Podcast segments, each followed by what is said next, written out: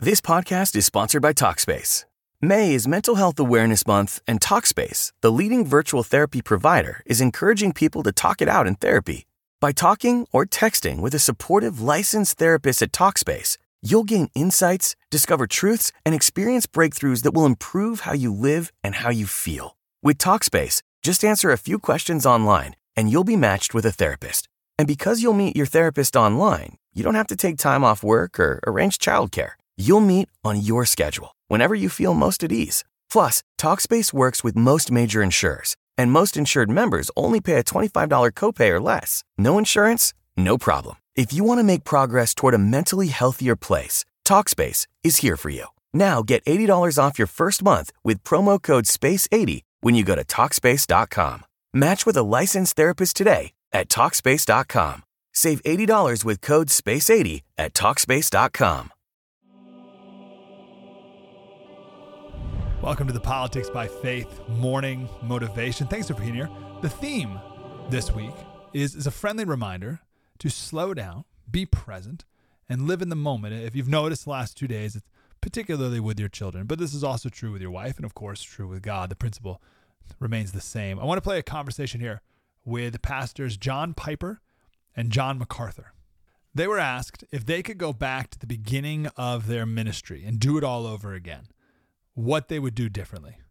And they both immediately talked about how they were not present enough with their family. They were so focused on the church, which was their work, their job, that they missed the time, the moments with their wife and kids.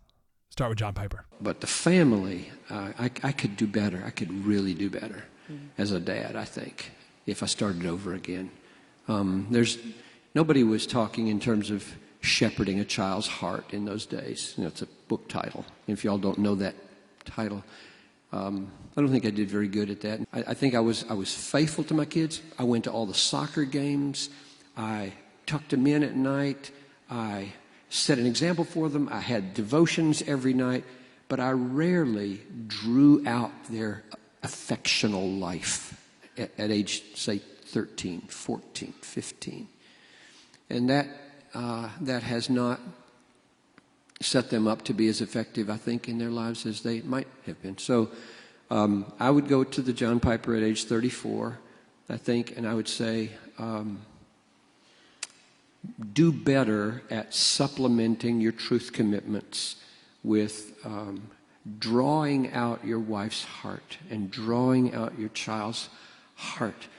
And I think the, price was paid to some degree with my family because I was so busy doing all the study, and then on top, I was coming up with all these different ways to structure and organize things. And, and I, I think I didn't give the time to Patricia in particular. And when I, even though I was home, preoccupied trying to stuff so many things in, you know, the, the, the, joke in our family is, you know, calling father and they'd wave their fingers across my face, you know, even when I was there. So um, I, I, wasn't always easy to engage.